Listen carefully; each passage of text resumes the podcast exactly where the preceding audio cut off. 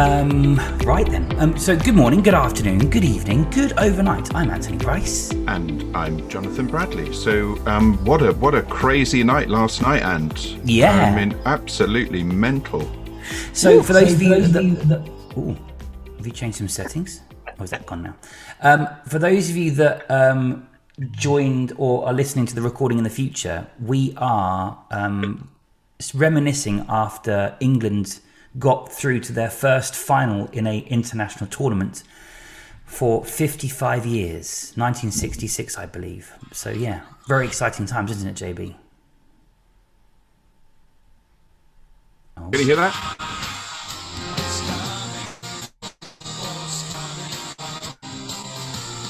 Three lines on my shirt. Sorry, So I couldn't resist it. The, the beauty is with noise cancelling headphones and microphones is it was fighting against that from noise cancellation. Oh, But never mind. I'll leave the music and technicals to you in the future, and I really shouldn't have done. Sorry. Well, I would have done it for you as well. However, of course, I'm in an office today for Now, the first time is the recording this. exciting news for our podcast listeners. Ant is now officially in his new office, and I tell you what, it looks spick and beautiful. It's been painted, And it's actually he's he's got a matching T-shirt to go with his white walls. yes, He you're looks right. he looks seriously branded. Thanks. Yeah, yeah, yeah. With the office, very pure. Um, uh, anyway, yes. So last night, ladies and gents, um, England went through to their first final in 55 years, um, and that's very exciting. Me and JB aren't probably your traditional football supporters, but it's difficult not to get swept up in the moment, isn't it, JB? Well, it's also very hard when you were never picked for any of the teams. Um, I'd be, I would be the one literally behind the goal, kind of with my jumper over my knees in the cold, just thinking, you know, I really can't kick a ball. I've got no coordination uh, with my feet uh, kicking a ball. I was a bit more of a rugby player because I can actually just about catch a ball um, and then run like hell with it. So I was quite, I was actually quite good at rugby, but I am um, as blind as a bat. I'm astigmatic and uh, I think long-sighted as well. So my prescription is one of the worst that you could have, according Really? to my optician. Yeah, Interesting. uh, before you become a mole. Um, and so y- uh, you can imagine playing football uh, without your specs on when you can't actually see is a little bit hilarious. So that's why I think I spent quite a long time being grumpy about not being selected for cricket teams, football teams. In fact, any any any sport, uh, you can imagine me with darts and things like that. Really, a bit dangerous. Um, Yeah. Anyway, so yeah, that's why uh, I know absolutely bugger all about football. But when your country has been through uh, such a nightmare of uh, an 18 months, and then suddenly you're in the finals of this uh, beautiful game, which I'm now calling it, uh, I, I w- it's irresistible. It's absolutely irresistible. It's it's fabulous, and I, you know, if we win, great. If we don't, I'm still, I still think it's great, and I think we have a phenomenal uh, manager in Gareth Southgate, and I think we really should um, celebrate the fact that we at last have a really decent manager who's pulled together a really decent team. So we thought, bearing in mind this is the leadership podcast, we thought we would perhaps use that as one of the themes for today, which is what role has leadership in terms of Gareth Southgate had and what can we learn from it for business? Because we often talk about um, leaders and the impact they have on businesses and their people and doing what's right for the business, as in the cause, as well as what's doing right for the people. So we thought we'd kick that about. We also, as ever, have I like listener- what you did there. Thanks. What you mean pulling it into a into Well, the no, podcast? kicking it about. Oh, I, yeah, I you didn't even that. know how. that's the Well, thing about you. you when you when you passed the ball back to me, JB, I had no choice but to adopt it. Which are we going to do that in the first half or the second half? Oh, I love it. Bosh! Love it. Um, you, I think you've just scored from a penalty right there. And the crowd have gone wild here tonight. They thought it was all over. Well, it isn't now. We Oh, still, you, unfortunately for you, we've got another 50 minutes of this. So what we will do, uh, so we do have some listener questions. If you are listening um, uh, and you're in the audience, you can submit your live questions. Um, if you have listened to our recordings and you want to send in a question, global leadership podcast at gmail.com or global glp at seedle.com, both come through to us and we will then put it in. And we have got some questions to go through. But let's kick off, JB, before we get any further um, on Mr. Southgate then. What is in your mind, you, you made some references to it there. What is it that you said? Uh, finally, we have a great manager that's brought the team together. Um, what is it in your mind that that has made him great and got the team to the final? Well, so uh, I think you know, in a way, you have to go back uh, to what they were carrying um, before, which was this massive history of failed World Cups and failed Euros. Um, so the first thing he had to do actually was to to get rid of that burden on their shoulders, um, which I think you know gradually he he did that um, you know by communicating to them uh, and getting them to kind of do their own PR on it. You know, like the, we we we just have to leave that history behind. Um, what they what they did have, and what I think he's managed brilliantly, is this massive expectation um, from uh, the country because of things like COVID, the pressure that we've all been under. You know, they they had to, they have had to really step up uh, within that pressure. I think Southgate has done a brilliant job um, of just assembling a team of people who who, excuse my French, give a shit about each other. Uh, they are not a bunch of individuals um, kind of doing their own thing. He's he's actually formed a group of people who not only care about each other, uh, they they care about their performance and how they work together. You can see it in the way that they are passing those balls.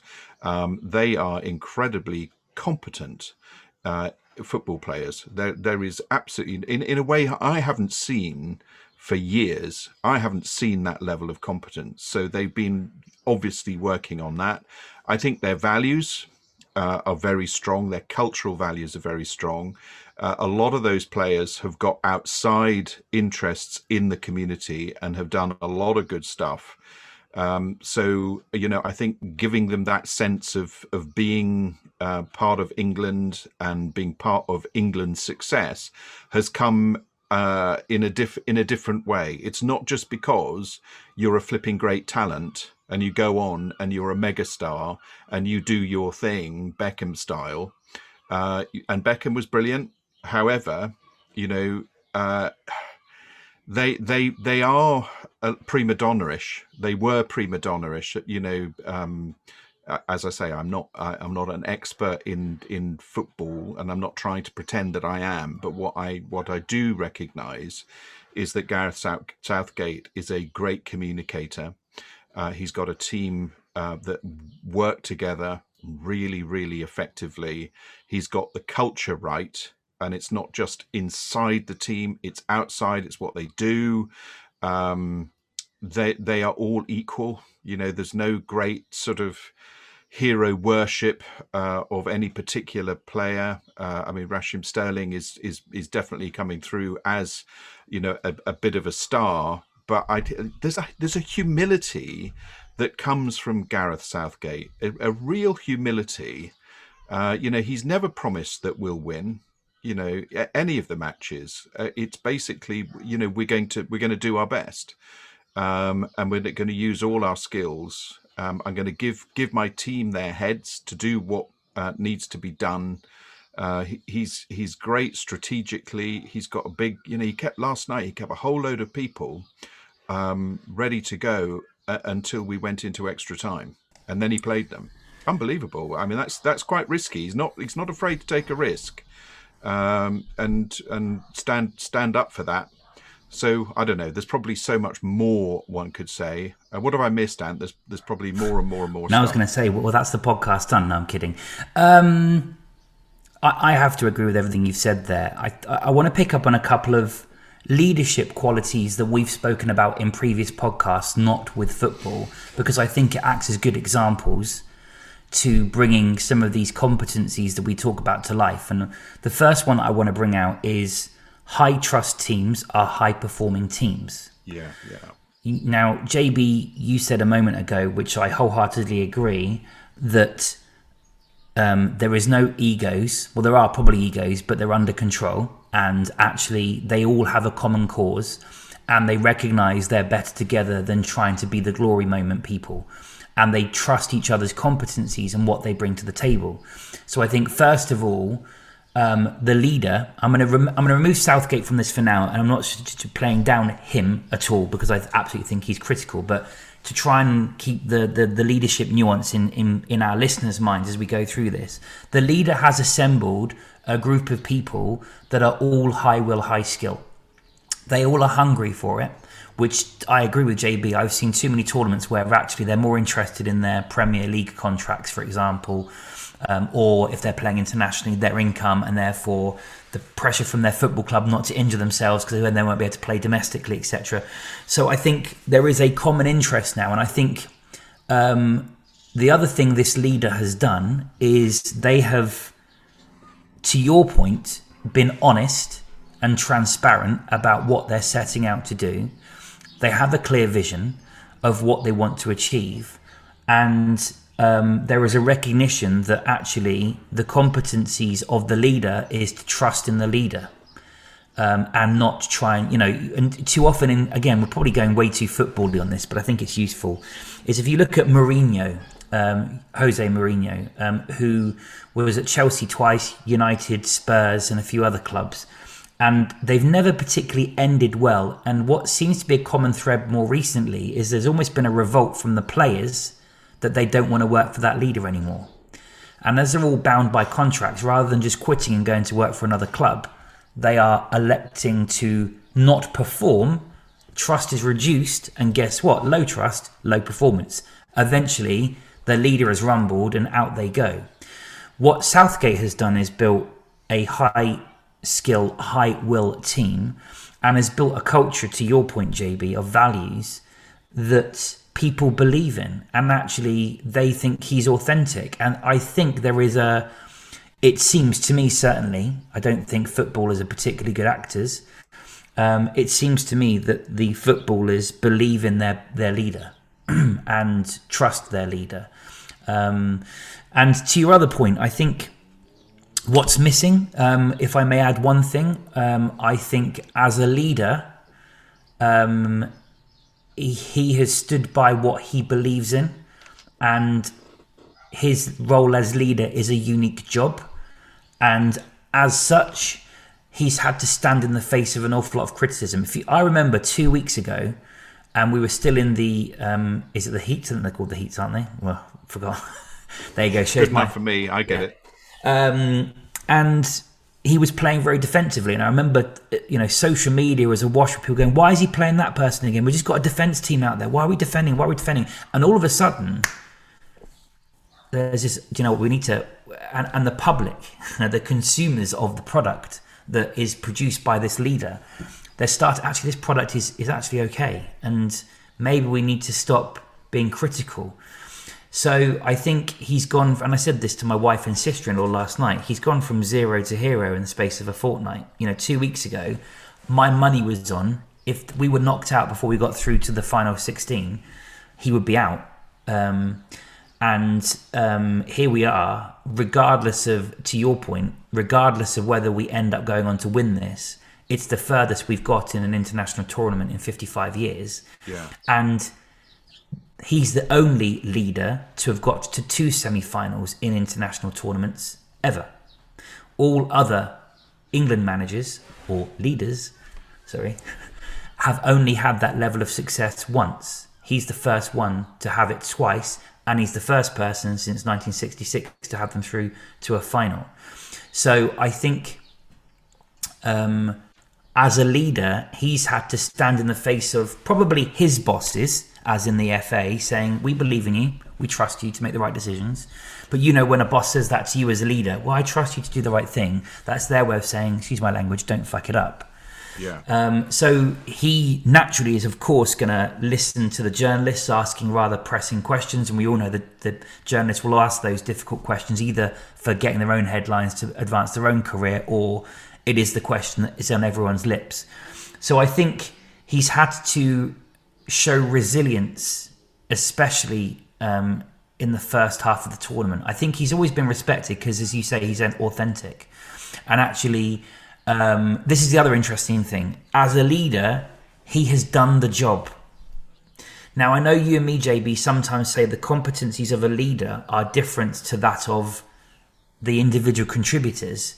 And I think that works in certain situations. But if I was an engineering director for a company and I didn't know anything about what we were engineering and I was just a people leader, I think we would struggle. I think when you get to a CEO level and you've got these expertise underneath you, that's a bit different. But I think um, in the case of of the England manager, Mr. Southgate, is that he's been through the highs and incredible lows. Um, as we well know, because 25 years ago it was his penalty that got him knocked out. And what I think that also should be as a lesson for you and I as consumers of all of this is that failure doesn't mean your career is done. Um, and I'm sure that moment you, you, you saw it. You know Terry Venables um, going over to comfort him afterwards and say it's fine. You've done. You know it's cool. It's cool. And then all the team rallied around him in '96. I think probably in his mind at that point he thought, "Um, that's it. I'm done." And ironically, he's now come on to probably be stronger than he would have been without the failure. So I think a lesson for leaders is is failures as much as they feel bloody awful at the time, they probably make you a better character for it.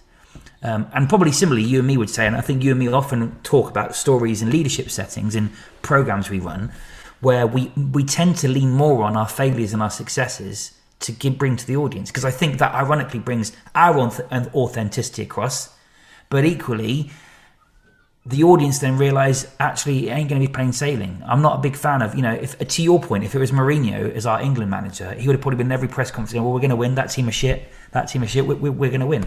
And I think um, it, it, brings less belief in the team going, well, yeah, I guess he's playing up to the cameras. And there's a, but, you know, ironically, I think out of football, by all accounts, Mourinho is quite a nice, authentic individual, but put that hat on. But I think what you see with Southgate is the same work and play. He's a very calm, reflective, good listener. So there we go. We've both rambled a bit on this one, but I don't know if I've made no, any valid points I, there. No, well, I don't. I don't think you rambled at all. Um, I did you just say I didn't ramble at all? No, you didn't. no, we didn't. Um, I I met a lovely little chap called Harry the other day. Not Harry Redknapp, but um, or your son Harry. No, or my son Harry, or any other Harry. But this little guy, um, I think, I think he's about seven or eight, and uh, I, I met him at this uh, campsite when I was um, off in the bongo, and uh, anyway, really, really, really bright, sweet little kid, and um, he uh, had this thing about kind of doing everything to perfection, um, and he was doing stuff with his little toys, and um, you know, he was sort of doing special jumps and so on. And anyway, he ended up taking a bit of a shine to me. I don't know why, but anyway, so in the bongo, there's a little hole that you can go up through into the into the roof area and he just thought that was the most exciting space on the planet you know where he could be an astronaut and all sorts of things anyway so he, he started doing these special jumps from the bongo uh, onto the grass and he had to jump a set he was setting all these tasks himself to do and you just sat there with a bottle of red going, on you go. it was the most brilliant. He was so funny. It was so entertaining as he kept um, succeeding at all these things he set himself. And uh, anyway, I said, Harry, uh, what I'd really be interested in is I want to see you fail. Uh, because all I'm seeing here is you setting yourself a target, which you then go and succeed at. I want to see how you actually cope um, with failing. And, and I, I I wonder whether you could do that for me. I'm not joking. This is absolutely true. Anyway, so um, he set himself these different targets, and uh, he started failing. And what was quite interesting was that he started enjoying failing. Hmm. And he started doing these magnificent rolls in slow motion of him failing. Style. all in the all in the style and all of this and uh, he he left he left us uh, with his mum who probably thought what have you done um, saying i like failing i like failing failing's the best and off he went into the into the distance and i just the point i'm trying to make here is that uh, sometimes we get caught up in setting such unrealistic expectations for ourselves and going a little bit perfectionist. And, you know, if we don't succeed, then I think sometimes people go into this quite sort of depressed state. Uh, and it affects, you know, they, the way that they um, operate and enjoyment goes down.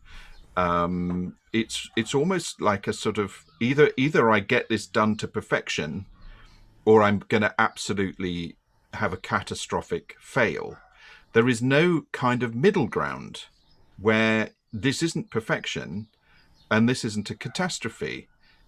I I think what I was doing with Harry without really realizing it, I was just having a bit of fun with him, was giving him the opportunity to actually get the idea that you don't have to succeed at everything and make it work brilliantly you can actually quite enjoy uh, ultimately um, being confident in your own competence by failing a few things and, and seeing your life as a little bit of an experiment and experimenting with stuff.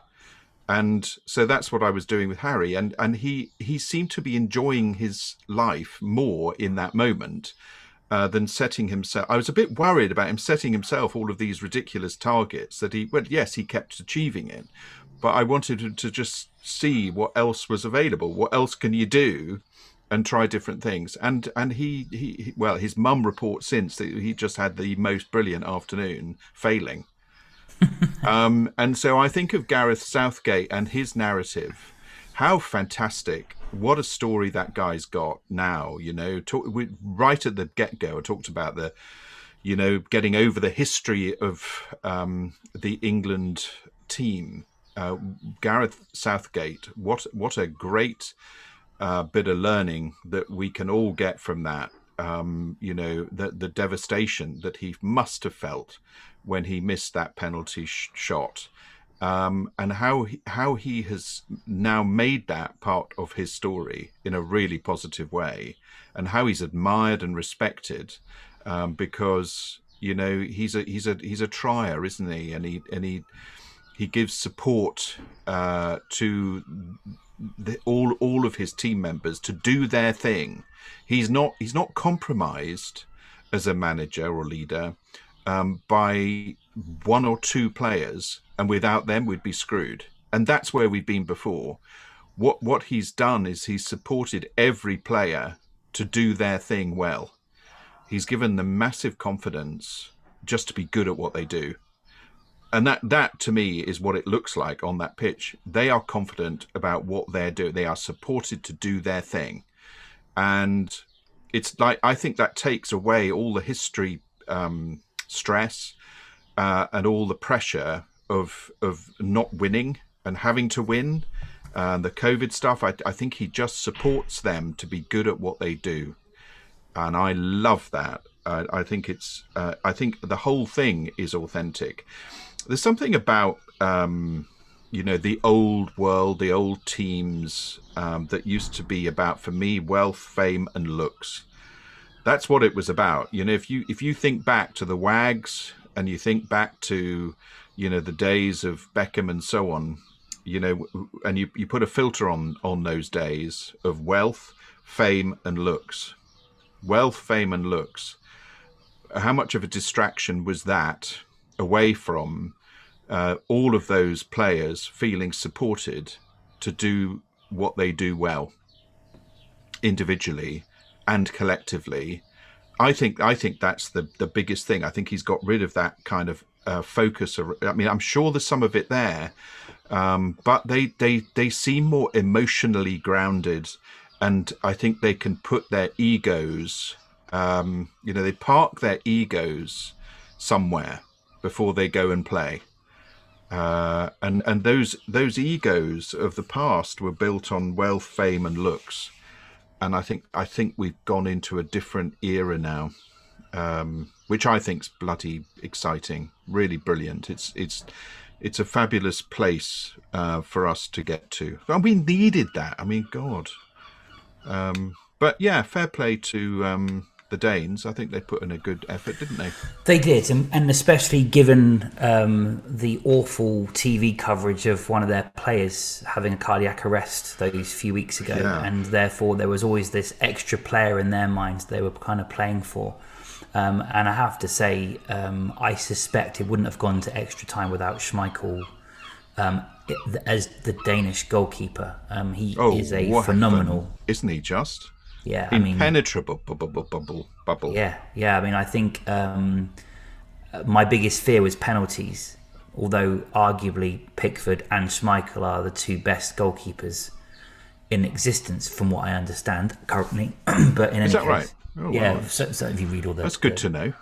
yeah. So we, One of we- them's out, yeah, exactly. we've got the other one. And I think that um, anyway, I mean, I, I'm not again, I'm not a football pundit, but certainly watching football last night, um, I felt um, that I've never seen the, the football as good as it looked at points. There were certain points where we were lagging, I think, and when we went 1 0 down, I think, for 15 minutes. But in any case, I think, look, the, the reason we wanted to dwell on this, um, and it's not, and again, for many of you listening to this, perhaps weeks, months' time, and of course, by the time the next episode goes out, we'll know whether we won it or we, we didn't. But doesn't matter. We've got further than we've ever got before, and and a lot of the coverage is about Southgate's team, Southgate's boys. Um, some are saying, um, um, obviously, it's that the, the Tottenham. Oh, why's my why my brain gone? What's his name? Which who? The one the, the what scored the penalty for us? Um. Yeah, him. Oh, oh, Harry Kane. There you go. There you go. Someone in the chat box has just put it for us. Thanks. Oh, th- he's probably he probably knows all about football. Yeah, he's listening to us. Oh my us. god. Yeah. um, I so I think we've done quite well to talk about this long. I tell you what, what, what I'm going to write to the BBC and I'm going to say, I've got this um, mate of mine who's actually, you know, he's got, he's not that fully knowledge about football, but he can talk about football till the cows come home. Um, would you, um, would you replace Gary Lineker um, with my mate Ant because he can actually talk about football and make it reasonably interesting. And and I think he's worth 1.3 million a year. It's it's an interesting side note, the Lineker thing, because in the British press this week, there has been the annual BBC pay um, publication. so for those listening internationally, Don't each year started. the British Broadcasting Corporation, which is our public state broadcaster ultimately in the UK, publishes anyone that earns over I think it's four hundred thousand a year, or is it less? It's less, isn't it? I think it's two. I think it's over hundred thousand a year now and a lot due to the scrutiny of the public eye, of course, and it being the taxpayer. Some of them have taken a pay cut. And I did laugh when it said, "Well, Zoe Ball and Gary Lineker have both taken pay cuts." Like, okay, and I've never ever understood. Me and JB have radio backgrounds. How most of those top ten people are radio presenters. And the listening figures do not translate to their costs. They really don't. Steve Wright, way overpaid. Scott Way Mills, way overpaid. overpaid. Zoe Ball, eye-wateringly overpaid. Eye-wateringly outrageous. I mean, I think she's over a million. Or Yeah, one point one million. Yeah, yeah, yeah, yeah. She is. And and where's what's interesting, by the way, is is something that Graham Norton runs it through his own limited company. So of course he doesn't get published like others Yeah, do. But there's yeah. probability that a lot of these people are on a lot higher salaries, but they're not directly on payroll. And of course, so long as they can demonstrate they definitely are from a production company rather than a single employee business. Um, so I think that's why some of them are there. A- anyway, interesting on, We're on the not Lineker thing. interested at all. No, but but interesting on the Lineker thing. Um, I read somewhere, would you rather Southgate or Lineker were managing England? And I would say Southgate all day long Oh, because too. of the humility. Um, I think it's well documented that Mr. Lineker, uh, and he may be softening now. I mean, I'm, I, I think he is a, with the years and years of experience he's had, he's a pretty talented sports broadcaster. Now that can't be denied. Definitely, definitely. Um, and actually, um, I think he has a good moral compass most of the time. Um, but I do think he's okay. Twitchy there from JB. I do think he's incredibly arrogant. Um, you know, like the the, the the the sports hero at school that just you know most of the people that hated um, or the girls liked because they also were big into sport and stuff. But in any case, um, it, it, the, the the Lineker reference was interesting. But no, I don't think I could replace Lineker, and probably not you either, sadly. Hmm. As for Zoe Ball, okay. well, let's leave that for yeah, discussion. Well, I think I think you and I could do a to a, a breakfast show on on Radio Two quite happily. Yeah, uh, whether the listeners agree. Whether we'd end up with any listeners, I don't know. No, but it doesn't seem be... to matter anyway, as far as Zoe Ball's concerned. Sorry, no. Zoe, but your program's really shit. As is Steve Wright's. Steve Terrible. Wright. Oh my God, he needs to be put out to pasture. Sorry to global audience. 450 grand a year. I mean, anyway. Money um, for old rope. Indeed. And, and we left that industry because unless you work for the BBC, there's no money in it.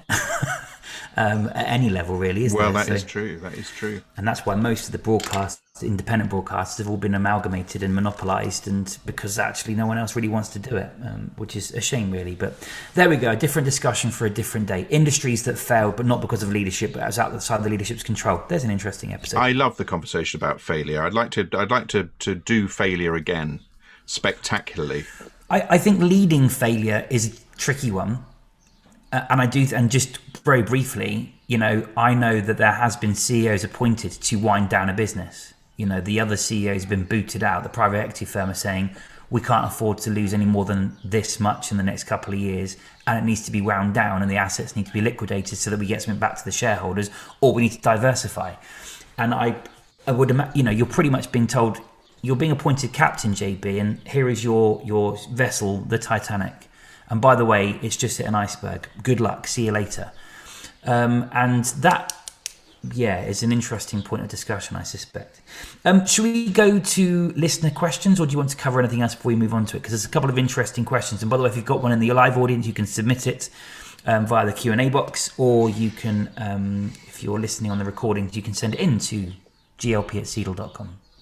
One of the listener questions I think is um, potentially going to stimulate some interesting debate. Yes. So let's do it. Okay, first name only. So I'm allowed to use first name. Anna asks, and didn't say where she's from. I presume she identifies as she, so I've just referred to Anna as she. Anna asks, is there a right level that you should invoke of fear on your people as a leader? After you. hey. um, well, so uh, I I think it's all about intention, isn't it? Mm. It's about intention. I I I have never ever felt that it was a good idea to evoke fear in anyone um, at any time. I I just don't buy that. I don't I don't know that that's a, a good way of doing things. I think no. better to get it better to communicate um, the situation uh, that we are in. Uh, yes, uh, sometimes it is urgent, and we have a burning house, um, and that we need to deal with it. But I I think it's pretty obvious to people uh, if you communicate well uh, that this is a this is a moment uh, to be a little bit fearful but I don't. My intention would never be never to be to make people fearful. I I think I would give them communication and understanding of a situation that may well lead them uh, to feel fear uh, about something. Uh, for example, asking somebody uh, to stand up in front of an audience of 250 people um, and talk about the company's strategy. Uh, like what you've just explained to me. I'd really like you to stand up in front of everybody in this town hall uh, and explain that. So, uh, how about next Thursday? Knowing that this is going to evoke a whole load of fear uh, in this other person. But I guess uh, if they are able to use that as their own experience uh, of dealing with that fear, uh, that interference as a as a learning opportunity, uh, then I think it's it's reasonable uh, to to explore that with them. Having said that, I wouldn't throw them into uh, doing a public communication like that in front of 250 people if they hadn't had any sort of experience of doing that before i think that would be unfair and unreasonable. But if if their competence um, was sufficient and i knew that their competence was sufficient and this would just be a uh, a challenge that they could deal with with the intent of them achieving it, or perhaps maybe even failing it a little bit, um, so that there's some learning there. That would be my feeling on it. It's the challenge that you set that would evoke fear in them, but that's not the intent. The intent is about their performance and their learning as a result of of creating the conditions for them to feel that emotion and to be able to manage it again and again and again and to become able to deal with fear more effectively in given areas unique to them hmm. so it's funny isn't it how we read these questions and interpret them always slightly differently um, so, is there a right level of fear? I think the word fear is probably the one that's a little bit tricky to to navigate safely. Um, going back to my captain of a ship metaphor. Um, so th- there's there's two angles for this. I'm going to go with the um, accountability on people angle first, and secondly, I will talk about um, the damage you can do by ruling by fear if you're a leader. Um, on the accountability thing first, um, I think if people are underperforming in their role, they need to understand the risk of non compliance. And I think if there is not a level of accountability in place, which is a purely objective, by the way, you know, ultimately, if they have a KPI and it's not being delivered, they have to understand there are consequences to that. And as a people leader, you are not doing your job if you don't challenge that person on their underperformance and make them accountable for that. And I think that for me is where at the moment um, leaders that lack that ability to have those elephant in the room conversations are at risk of having too lower level of fear. Fear being probably the wrong word, but let's use it because that's the word used in the question. So my take is there should be a level of accountability on people, and you are within your right as a leader if those accountabilities are objective and fair and agreed up front. If that person isn't meeting their objectives, they should feel the hand on the shoulder to suggest this ain't going right.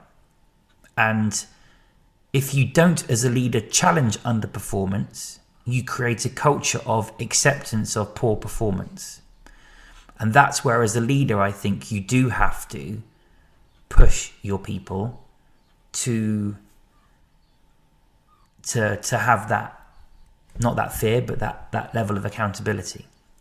Well, I think that's the you see that's the point, Ant, isn't it? Your intent is not to create fear no. in that individual. So it is actually being highly assertive in explaining that this performance or behavior is is uh, not quite what we agreed, and it's it's it's it's really making me feel frustrated uh, that it's it's kind of letting you down, and it's letting the team down. And I'm I'm giving you the that, that feedback because I I want you to be able uh, to to deal with it, so so that you can get this back on track.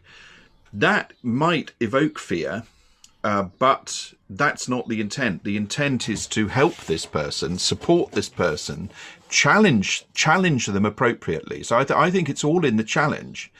Uh, fear is is potentially an outcome from challenging. I think a team that um, this might sound like a contradiction, but I don't think it is. Uh, you know, a team of individuals uh, who are able to assimilate a situation that will create the conditions for fear in them. Uh, like this is a very, very big deal. We are going to take over this company, um, or um, you know, we are going. bless me. that blew my systems out. Woo! Um, we are we are going to uh, take this on board. Can we edit that out? Possibly. For, sorry about the live audience. I had to probably drove into a bus or something. Um, so uh, where was I? Yes, uh, getting getting people to be able to deal with fear and being able to talk about that. So you know, our job as leaders, managers, is not not to evoke fear. We're not there to create the conditions for fear. No, we don't. That's not our goal. But uh, we we want to innovate. We want to create optimal challenge in our team, and that optimal challenge for some uh, will be uh, fear inducing, fear creating. Yeah. And we can't do anything in life without a little bit of fear now and again.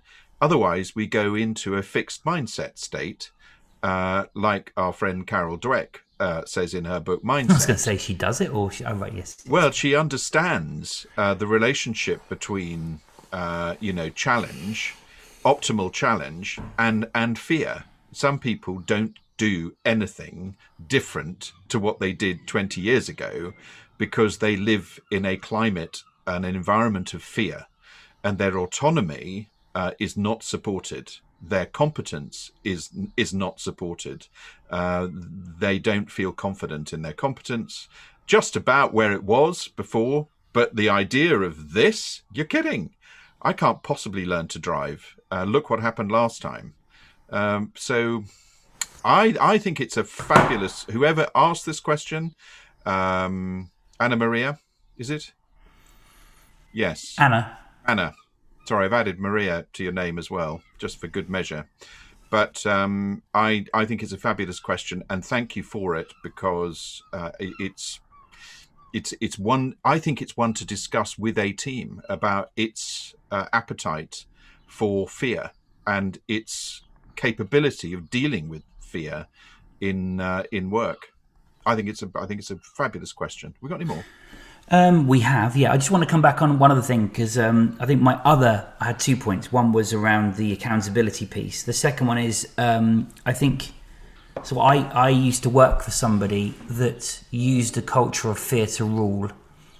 Um, they didn't have that rule with me because I pushed back on it, but they were, to be honest, a bully um, and they created through passive aggression a team of people that were always fearful of their jobs because they didn't know what they what, what their situation was. And I had a colleague specifically who was under UK law, under two years service, pretty much all you need is is is your notice, and you can get rid of somebody effectively. And I know that's actually better than you'd find in the US, for example. But in any case, and um, this person was under two years' notice, uh, under two years' service, and for the entire two years, they felt that they were um, useless, uh, un, unvalued. Um, but they built up such a network in the business that the business knew they were valued, but their boss had this this this rule of fist over them. Um, but of course, this salary that they were on was a very good salary, and therefore, I guess you could say it comes with the territory. Um, but it it, it, it, created a situation where they didn't want to leave because they couldn't afford to. They couldn't afford the risk of leaving and going to another company, and their confidence was also being hugely battered, which therefore they didn't believe they were competent to do the job they were doing anyway. And it was awful to watch. And in the end, I think it took several of us to kind of mentor this person through this period until they were beyond the two years. In the meantime, I left the company, um, and actually, I had made a few remarks to my boss about their behavior and uh, I nearly said their gender. Then I'm trying to keep it neutral. They then responded quite abruptly to say, "Well, um, I don't treat you the way I treat them because you're competent." I said, "But that's in your opinion. But do you still think it's reasonable to treat someone in that way? Because if they're not competent, what are you doing to support their competent development? If their will is there, or if they are beyond help, why are you not putting them out of their misery?" this isn't fair on anybody, and it's giving a reputation that you are a bully. They didn't like it. um, but equally, they knew I was in a space where, and I certainly wasn't arrogant, I was very, I had a lot of humility, but I could challenge because I knew that my role for me to be eliminated from that role at that point was a very dangerous move for the business. So I was in a safe space to challenge upwards effectively.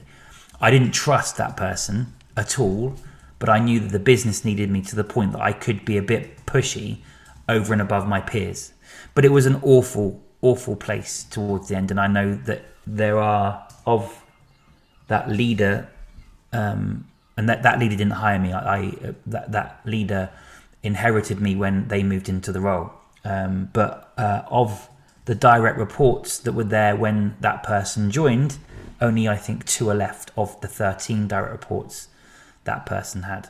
And it tells you everything you need to know about what too much fear does to engagement and keeping good people. And there was an incredibly good, talented group of people there. So, a good question. Well, it goes it goes back to that point about power with, power over. Mm. You know, pa- power over people, um, such as bullying, uh, micromanaging, highly directive managers uh, reduce the autonomy and the authenticity of the team and its individuals. And you know what does that actually mean? It, it means that people are wandering about, not being themselves, uh, because you know they are controlled uh, by some other force. They they can't be themselves. You know they they are they are not uh, trusted. Uh, they are not supported with their level of confidence and competence. Um, I bet that the challenges that are set by those bullies and micromanagers are probably un- unrealistic and unreasonable. Um, and therefore, the control uh, is this extrinsic target factor um, that, if set unrealistically, and then a climate of fear is created on top of that, uh, then that is about the worst management uh, trait you could ever have in a business, and no wonder uh, all those people left. No, no surprise, no surprise at all. Uh, there are two other questions, and it's your last chance in the audience to get a question. And if you would like to, please submit it in the Q and A box. But I have two listener questions submitted by email. One is quite an amusing one, and it's actually directly to you, JB. It's not to me. Which is, are your pictures deliberately wonky, or do you have a wonky roof? hey, I, it's from Gareth in Aylesbury, UK. Uh, is this serious? Yes. That's funny. Okay, but if, Gar- but, Gareth. But, but if you, do you realise what we see? Because I can see what they mean. Yeah. Okay, right. This is my shed at the bottom of the garden. And it sounds like I'm going to start a poem. Mm. Um, but the the fact is that the shed roof is at an angle and the pictures are actually mostly square as you can probably see yeah um but yeah the, it's the roof that's a funny angle um, maybe if I compensated, if I sort no, of no, no, like then, then the pictures the, look wonky, don't they? No, but then if I hung the pictures like that, then but then I'd have to do that all the time. Then you have a neck. shoulder injury. Yeah, it's Yeah. just hey, it's funny, isn't it? This is what happens in the digital world. So JB's camera is actually level. It's the roof that gives you the impression that he's putting pictures towards the ceiling.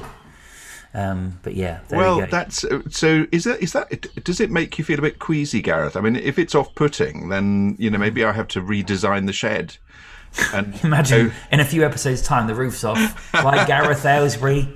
Here you go. Um, well, it, so there is a, there is a new development for the shed um, coming soon, uh, which was all part of the p- game plan.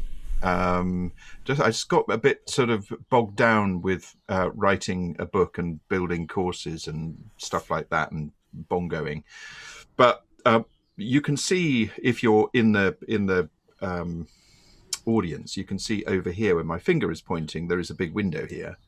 Uh, and that is where I am going to put a green screen that will hang most of the time. And then my location is going to change, and I will be in front of my green screen, which means I can have all sorts of backings behind me um, forests, uh, seascapes, landscapes, uh, swimming pools, whatever. Um, so, thank you for that, Gareth. I, am not quite sure uh, what what to, to say about that, other than what I've said. Um, I'm now going to find a background image that I can think I can do without a green screen. So hold on a second. This is only exciting for the the. Oh, and just whilst course. he's doing that, Gareth, there's another thing that I want to point out that you'll see the little square boxes in the corner of the uh, shed roof. Those those are my pride and joy. They are my Bose speakers. Um, so sometimes Ant has now put a fantastic uh, backdrop uh, on his screen. He's got a black and white uh, kind of paisley print. Uh, oh, he's now got a couple of ears from a little deer, I believe. That do you know? I tell you what, that works quite well. Those ears. does it? Yeah, it goes well with your head. Look at this one then. I'm currently being Oh. God, I thought that was something else for a minute. no, Um, no, that's nice. no. Okay, I, I'll do I'm not sure this is good. Um, good, Good because yeah, because I don't think anyone can really. Ant has got a great big hand that he looks like he's sitting on, and now he's got a dartboard And the elephant in the room, and the which is we need the- to move on probably. Yeah, thank you, Ant, for that because that was a nice little uh, trip, What down a visual, lane? a visual trip. Yes. Um, okay. Um, the next question is: uh, How do you overcome um, uh, imposter syndrome as a new manager? Oh, I think we've done an episode on that, haven't we? I think That's we anonymous. did. Yeah. Well, you start this one, Ant, because I I I opened up on the last one. I think it's time for you now to To shine. to shine. C- Come on. Um, okay, imposter syndrome being a new manager. Um, it's a big old topic, and um, what can I give you in the space of three minutes, um, which we probably have left before we wrap up the podcast? Um, it's difficult. I think the, the problem you have is, and the context would be useful to give a bit more specific of an answer. But when you become a people leader, the competencies required to be a people leader change. You need to be, um, I guess, somebody that is seen as authentic, like we talked about with Gareth Southgate earlier. But also, it depends on the level of competence you need to have with the individual contributor piece you did previously. So if you're managing people that are effectively looking up to you for guidance, um, that's great for you to build credibility initially. First four to six weeks, you can build your confidence on the knowledge you can share with those people, which is your wisdom from the past. But I would argue the best thing you can do to reduce your imposter syndrome is actually to number one, realize that most of your direct reports probably have a comfortable level of fear because you're the new boss. Uh, to build into the previous question. Um, but equally, the competencies I would suggest you really focus on is creating a, a vision. You know, actually sitting down with all of your people, using this time of year as a good point in mid-year review kind of kind of conversation, and to say the things they like and don't like about the job. So I have kind of coaching conversations with those individuals to understand what they like, what they don't like, um, their aspirations, and so on. And then off the back of that, maybe have some time with your people and build some sort of vision or team purpose. I think things like that can be really helpful because not only is that completely alien to all of your people's expertise, they're now judging you on building a team rather than um, the competencies that may have put them into that team. You're not being judged on anything that they are probably more experienced in either. So try and pick on some things that you can develop easily that are alien to everybody. Uh, me and JB get still get imposter syndrome even now doing face-to-face events and virtual events when it's new content because we just don't know if it's going to work and things. But the, what we what we often tell ourselves repeatedly is actually we're hopefully adding value to the people in the room off the back of it. And my question to you is is that therefore what unique value can you bring to your people that allows you to reduce your imposter syndrome? So that build a compelling vision about what you want to do with the team. You know, you've taken over this team. What did you say at interview that got you that promotion or got you that job? And now you need to excite those people with actually this, you know, what made me join this company was this. What made me apply for this job is this. And I think those sorts of things can build it up.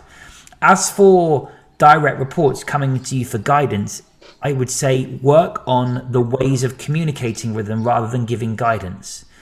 Uh, and me and JB, if you don't know, on Seedle.com have a number of different leadership programs we run, which really helps um, leaders focus on the competencies of managing and leading and coaching people rather than being a technical expert.